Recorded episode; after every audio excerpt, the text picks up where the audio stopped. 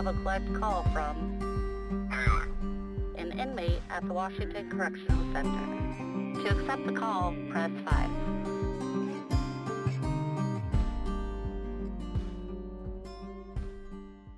There's nothing like waking up to the sound of clacking and buzzing as the doors crack in the morning after count clears. Waking up to the reality of life in prison. For some, it is just a stop along their journey, a milepost, an experience. For others, it is a revolving door, in and out, in and out, and that's their way of life, stuck in the cycle, pulling and eating away at them. And then for some, it becomes their destination as the hammer came down and that judge issued them a death sentence. The slow way, by way of life in prison. This is the life of a lifer by Taylor Conway.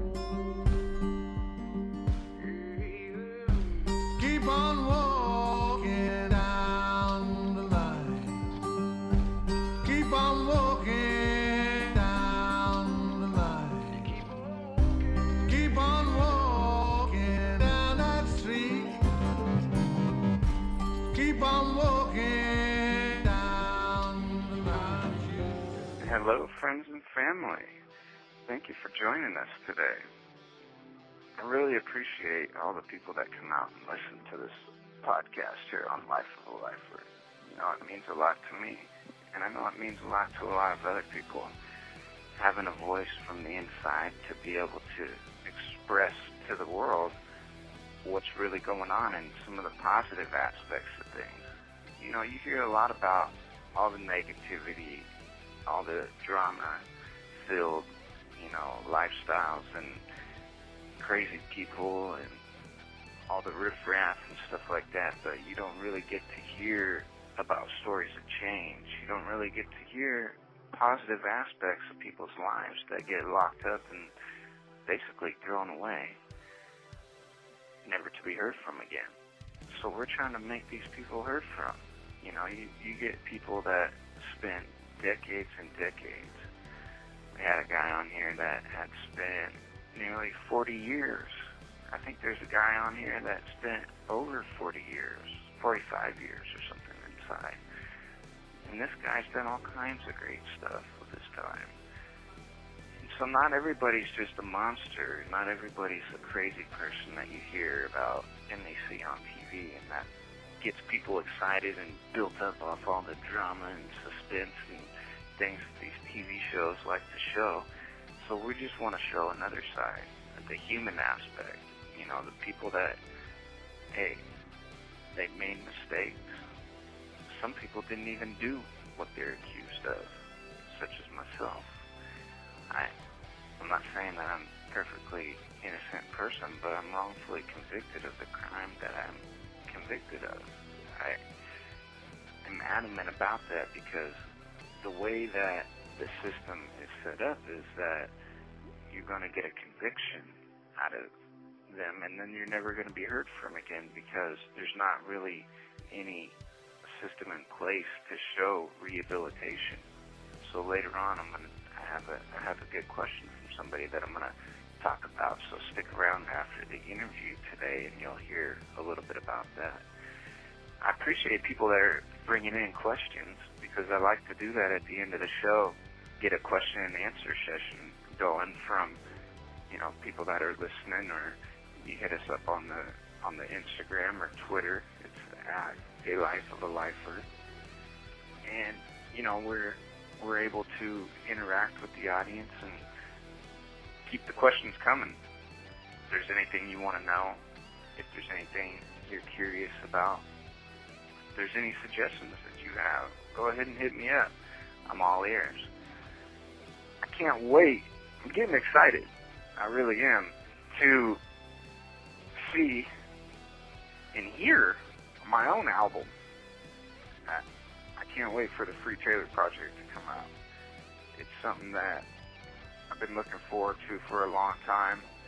It's, it's years and years and years in the making to get this thing to come to life, and I, I really do look forward to it. It's uh, it's going to be coming out at the end of the month, and uh, you know I hope that you'll be able to go and, and listen to it yourself because there's there's a lot of songs that are coming from my heart and my friend Caleb Twidwell, who wrote them with me. Uh, there's there's different spectrums of music on there. Songs that range from you know nice country love song to a rock like alternative rock style, just really really deep you know songs and and also even some some country like with a little hip hop flavor in them. I I actually like that style quite a bit. You know, I'm I'm a fan of hip hop and the real stuff, not this new stuff that's all watered down and sounds like the same beat playing over and over again. I really just can't stand that stuff. But uh, I'm a connoisseur of music. I I love music in all different genres, everything from old school rock and roll to, you know, some of the newer rock. Uh, country music is probably my all-time favorite. You know, I like like outlaw country music. Uh, and but now this new style of of country mixed with rap. There's a lot of them that I really don't care for. They just they just sound like garbage. But there's some of them that just really hit and they're real. Like my dude Seth Anthony, man, that guy, he's got a voice that really expresses the meaning of what he's saying, and he's a real ass dude. This this dude served a bunch of time in prison, got out, and now he's pursuing his dream, and he's having success, man. And that I really I really give it up to that dude. Uh, you know, he came on the show here, and and, and I interviewed him, and he, he talked to us, man, and, and that was cool. And he's got his album coming out. I can't wait to get it. But he's got that song Rebel Road, and it's talking about prison and stuff. That's that's what really made me. Uh, check this dude out and then get in touch with him, man, because uh, I think that you know what he's doing is great, supporting what we're doing. So I support everything that he's doing, man. That dude is uh, that dude's the truth, man. And so, anyways, yeah, that's that's kind of where I'm at, and and I look forward to we're gonna do some music with him. I I look forward to making more music in the future and I just like doing different styles. So I don't, I like variety. I don't like doing the same, same stuff because different emotions, different feelings, different perspectives, they, I feel like require different sounds. So that's why I, I kind of am into a variety of stuff in life in general, so it doesn't get stagnant. Things get stagnant, and then you get stuck in a cycle, and that's when the creativity and dies, I believe. So, you know, with what everything that we're doing here, we're we're coming up on our one year mark of, of our our fourth edition of Inside Design Conviction magazine, which that's another monumental checkpoint in you know what we're doing here and the progress and everything. This Inside Design Conviction magazine is going to be coming out at the end of January. Uh, it's exciting, man. It's our fourth edition. We have it. We, it comes out quarterly, and generally we send that out to people across the country that are in prison. And uh, you know, it's just it's providing hope. It's it's giving people a space to put out their positive energy, put out their positive vibe, telling success stories of people that have gotten out and are doing good now. You know, doing something with their abilities, with their creativity, with their dreams. Know, because there's a lot of people that have gotten out and do do good and do do these things with art because art changes lives. I stick behind that. I know that it's true because I'm living proof of it. Art changed my life. So, anyways, I, we're going to go ahead and get into this interview, and I really I really want to say thank you to all the dedicated listeners and go ahead and pass this along. Pass this along to a friend that you think might get something out of it or might be interested and support what we're doing. Because it isn't anything without support. And if you support positive change and growth and you want to make something different happen with our system, because ultimately it affects everybody whether you realize it or not. It affects everybody, the positive change within the system. And if you can make that happen, if you if there's any way that you can support us, you know, go buy a Free Taylor t-shirt. It's on there, freetaylorproject.com. Uh, go to Design Conviction and, and check out the community that we have. There's a bunch of people that are doing positive things within that community. Support one of those people. Hit them up. Write to them. Check out their artwork. Buy a piece of artwork from them. You know, do something to make a contribution and, and see the rewards that you get from that. Because when you support that, you're supporting something good in life. And by the way, everything that we do, every profit that we make, 50% of that goes back into helping somebody else. So, thank you very much, and go ahead and take it away on this interview. Hello, and welcome to another edition of Life of a Life. My name is Salty Candace. Today, we are talking with Trevor Brown, an inmate at the Minnesota Department of Corrections. Trevor was convicted at the age of 18, was given a 30 years life sentence. Policy changes in Minnesota's Department of Corrections for individuals who have served 20 years of their life sentence and who are eligible for parole are allowing Mr. Brown the opportunity to begin the process of pre- preparing for parole. His next hearing, scheduled for 2025, will be when he finds out if he's approved for a transfer to a minimum security facility where he will be eligible for work programs in the community. Now, Trevor is a student teacher with the Power of the People Leadership Institute, is currently enrolled in a mechanical engineering and parametric modeling CAD program, and he is also contributing to a book with Dr. Kim Socha that is entitled Sunny Anna Dismantling the School to Prison Pipeline in the Age of Hip Hop. Hello, Trevor, and thanks for joining us today. How are you doing? Hey, I'm doing pretty good. How are you? I'm doing well. I hear that it's cold there. Yes, ma'am. It sure is.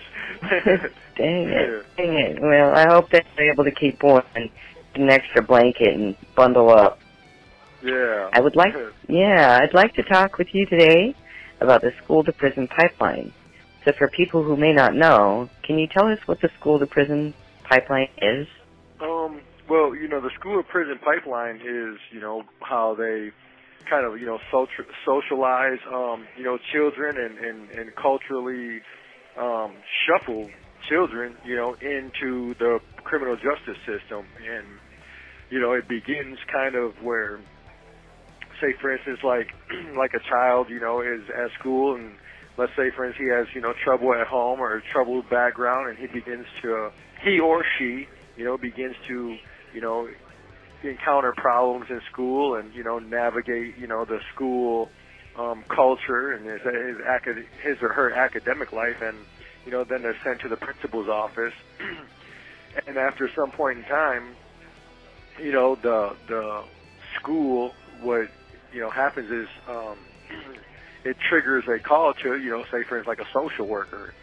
And then a social worker comes in and, you know, they do like an evaluation upon these children and, you know, begin to, you know, shuffle them off into, you know, um, maybe um, what uh, they call it county home schools or, or other public homes, you know, foster homes or whatnot.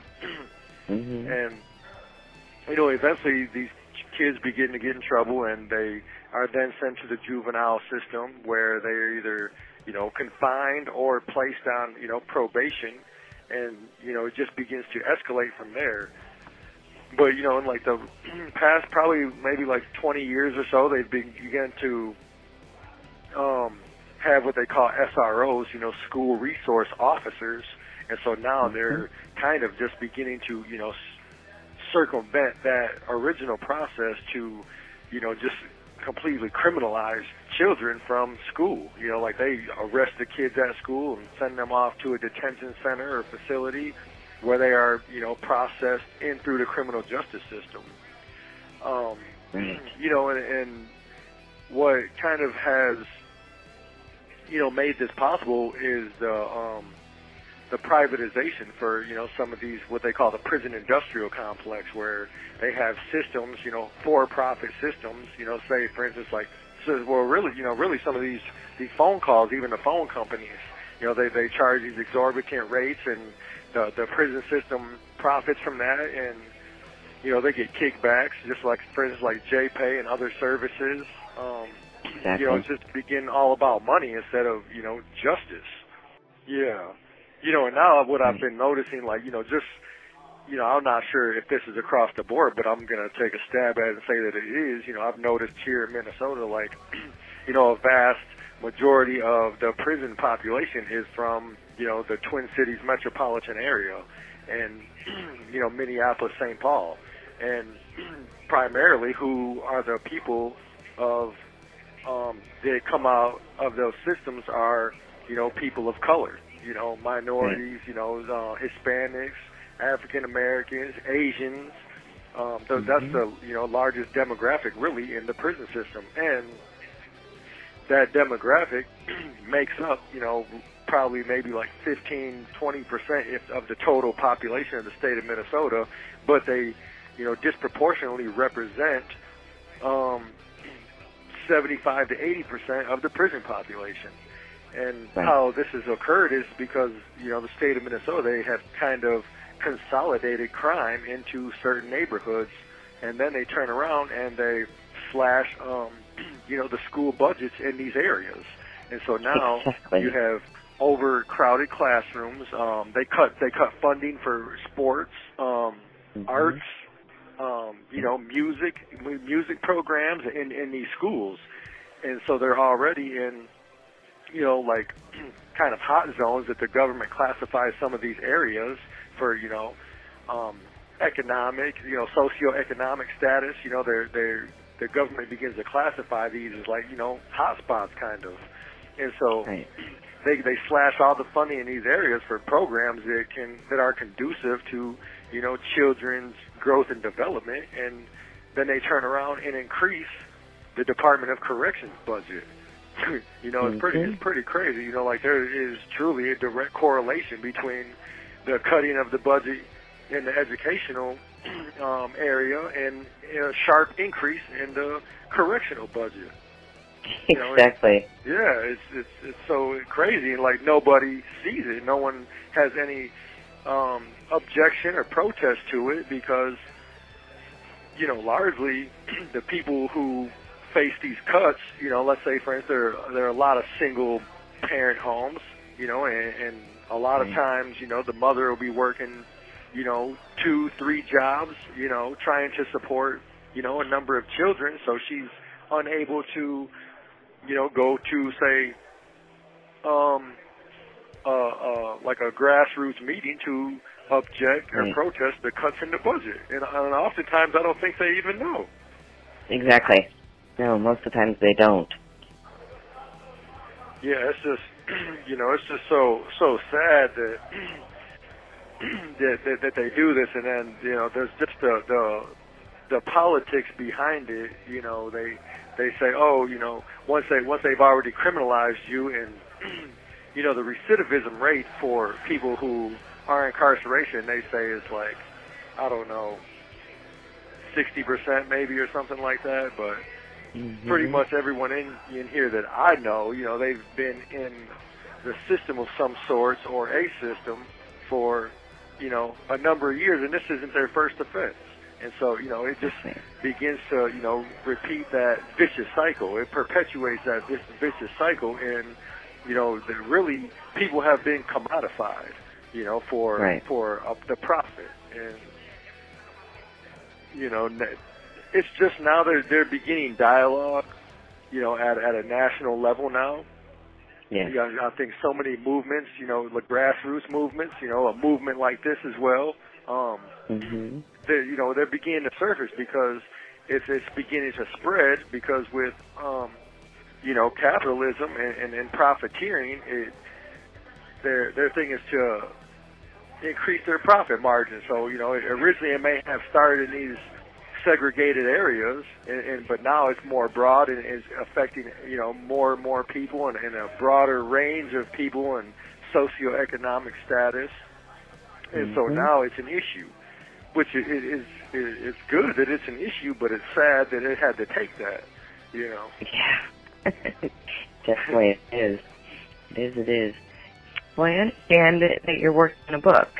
Yeah, Dismantling the School to Prison Pipeline, The Age of Hip Hop. Can you tell listeners a little bit about the book and why it matters? Um, you know, I've been, incarcerated now for you know going on 23 years. Um, I was taken into custody at 18 years old, and you know, I've, I've educated myself, you know, informally as well as formally, um, you know, through St. Cloud State University, and you know, some people helped to launch me upon this, you know, this trajectory, and you know, as I began to, you know, grow and increase my knowledge base and begin to, you know, really understand um, this system, you know, not only fight, you know, because I fought, my, I fought my case and, you know, I beat this case in 2004 and the state re-indicted me where I had like three or four separate mistrials and, you know, I just got to a point after they reconvicted me and sent me back to prison. I'm like, you know, I got to change my life. I got to do something different. And, you know, I really began to examine you know, this system and, you know, just try to get a deeper understanding of, you know, what was going on. And, and you know, I, then I began to, you know, just, you know, write it out. And then, you know, I, I really enjoy like creative nonfiction. And, you know, I started to write, you know, this story through, you know, a fictional character about, you know, the criminal justice system in America, you know, through, through my experiences and through some of the things that I've, um, you know, unearthed and discovered. And, um, yeah, I just really feel that it, it needs to be told. What do you think is the most important factor in the school to prison pipeline? What is the first thing that needs to change? Um, well, you know, I think I think the um the the privatization of you know some of these companies that are you know allowed to you know, come into the prison system, you know, through the creation of, you know, the prison industrial complex. Um, you know, it kind of, I think, started with, um, you know, the, the, the private prisons, you know, and, and it kind of grew from there. Um, you know, they had a company, I think it was called Corrections, Corrections Corporation of America or something like that. I think it's CCA. Um, it was one of the biggest, um, if not the biggest, you know, pr- prison manufacturer in, in the world and you know now they have conventions um, where you know companies can come in and bid for jobs. You know, let's say for instance like commissary. Um, you know, the commissary for the prison systems. Um, you know, they got food organizations and um, telephone companies and you know other service providers for like let's say for instance like um, you know JPay or whatnot. You know, and, and it's and it's all geared towards you know the to give you know the largest profit margin for you know them and the the prison systems. Um, you know they sell you know products that are you know near expiration date already. You know for mm-hmm. probably pennies on the dollar, and they charge you know exorbitant prices. And right. you know they they pay people you know very minimal wages for jobs in these places. Um, you know, and so people are reliant on, you know, their families and, you know, friends and, you know, people who care about them and, you know, they're just really, they're, they're being exploited for, you know, a dollar. Exactly. Exactly. Now, what do you think we as a society should do to change what is happening in our schools? In large part, it just has to be, you know, first and foremost, a, a dialogue. You know, it always begins with dialogue. Um, you know, and they have to be, you know, opposed to the the issues at hand, where they're like, hey, hold on, this is, you know, if you're going to say, for instance, take this uh, these profits, you know, then we want them to go towards something that is going to um, benefit, you know, our family member or us, or something that's going to be more conducive to um, helping people, you know, not reoffend or re, you know, recidivate um, right. you know, something is viable because the, the the solutions what they you know they call when when people get out of prison they call it transition, but transitioning is you know really a failed American experiment. Um, you know, for what they provide to transition is setting someone up for failure. You know, to right. really you know to to go into that revolving door, and it's it's not mm-hmm. for my benefit or you know someone in my position. It's not for our benefit. You know, like so, you know, if we don't begin to take our lives into our own hands and like okay and really try to come up with a vision for yourself and try to you know make a real solid plan you know but some people you know obviously don't have the resources for that you know there's Mhm. people in here that are you know who are homeless some people who are mentally ill you know they've uh, in large part closed mental facilities and began to you know criminalize them you know 'cause a lot of people don't need to be here because of mental health issues they Right. need mental health not prison Right. Exactly. Exactly. Can you tell us more we could learn if we just would listen to people like yourself? You've, you've been incarcerated. You've seen both sides of it. You see how it's affecting the individuals inside in the community where you're forced to be at. Eh, Could you tell us uh, what we could learn if we just would step out of ourselves and listen to you guys? Um, well, you know, I think you know because people, you know, obviously don't have this experience, and so they, you know, when when you're making, um, you know, judgment calls or or you're ruling on issues or making decisions or policy, you know, you need to have real access to real information. You know, how can you formulate a policy or an agenda based upon um, some statistic, you know, when the statistic isn't revealing of the real nature of the problem. It just, you know, it's just a number. Like, okay, we have 10 people here and four people here, you know, and, and it's not really revelatory of the, the, the heart of the issue, you know, and so, Mhm. you know, they need to be open to bringing, you know, real people in to provide, you know, real information and real insight to, you know, the policymakers and decision makers and, you know, because pe- people don't, you know, not that people want to be here, but they don't want to be here, not just because it's confinement, but they don't want this for their lives. You know, people, I think, inherently believe that they have something, you know, special in them and that, that they're made for something special and they have a purpose in their life and, you know, they want to manifest that. You know, I believe that people want to live the best lives that they can and, you know, it is not here in prison. Right, right. Definitely not. Yeah, like I don't know anyone who you know truly wants this for their life. You know, Yeah, no one wants to be here, but you know, not just because they can't leave, but no one wants to be in this place in their life. Right. Right, right. Right. Well, I want to thank you for joining us today, Trevor, for your insight, for your dedication to making a positive impact. I want to applaud your efforts, and we wish you well in 2025. Hopefully things go smoothly, and, and you get the second chance that's deserved. Yeah, thank you. We want to thank you too. You know, you know, if it weren't for people like you, you know, we wouldn't, you know, be able to make progress. And you know, people who, you know, believe in change and you know, who are dedicated. You know, because this is kind of a, uh, you know, it's a it's a concerted effort here. You know, it takes people in the community and, and people like you, and you know, hopefully it just continues to, you know, elevate and you know, reach the, you know, the the policymakers and the people who are in power, and you know, because really that's you know, what a lot of people often forget is that this is, you know, here in our country is a representative government. You know, we have people who are supposed to represent us, and the people who are representing us do not want to hear our voice. you know, Exactly. and they need to hear. You know, and, yeah. Oh. Yeah. Yeah, well, I really appreciate you know everything that you do, and, and and you know we appreciate the team that you guys have. Um, you know, and that it, it can continue to grow and expand, and you know really you know begin to to do some you know really powerful things, and you know affect change. You know, um, there, there's there's a there's a quote that I, I once read. Um, it's by an anthropologist. Um, her her name is Margaret Margaret Mead.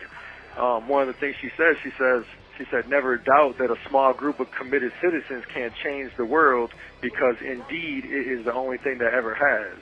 And Exactly. you know, I, I, I really believe in that, you know, and I, and I like to spread that message to people, you know, that when people come together and, you know, no matter how small it is, it can just grow into something really powerful, you know, when people work together and, you know, try to figure things out.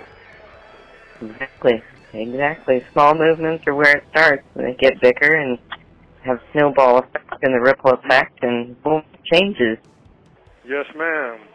Yes, ma'am, All right. Thank you so much, Trevor. I really appreciate your time. Yeah, thank you. Hey, so here I am. I'm back. This is Taylor. And that was a wonderful interview. I hope that you like it and got something out of it. And I really appreciate the people putting it on and putting it together. Because without that, none of this would be possible. So I always like to give my dedication and appreciation to those who help and support anybody who's helping and supporting. If you get a hold of us too and you want to interact, you want to be more of a part of what we're doing, you want to find out, you know, more about it, you got questions, we got answers. So get a hold of us at a life of a lifer.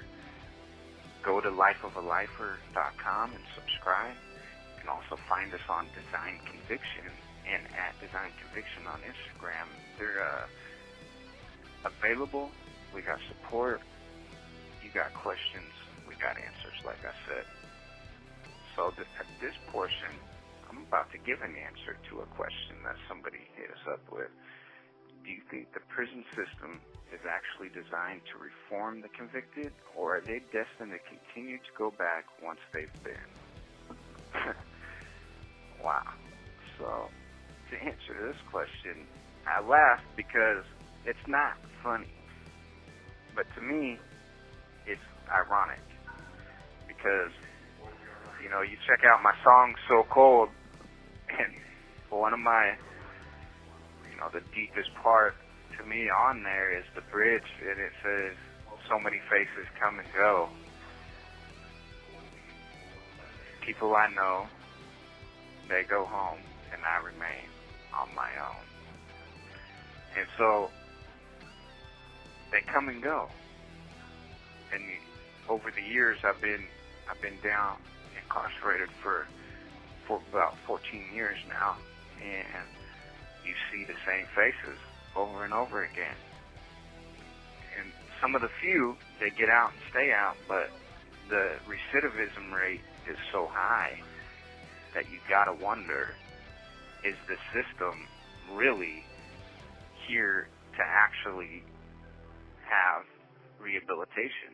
And I would say that the system is not designed for rehabilitation at all. And the reason that I say that is because most of the programs that are available, it's like a, a self, uh, you know, you have to go and seek that out to get into it.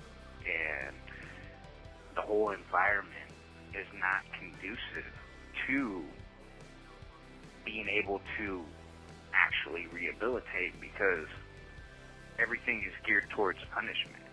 So when you constantly throwing punishment and tension and not treating people like humans, the food is bad, the everything everything is a consequence. Everything is a punishment. There's not like a lot of incentive to really make changes. There's no rewards for it.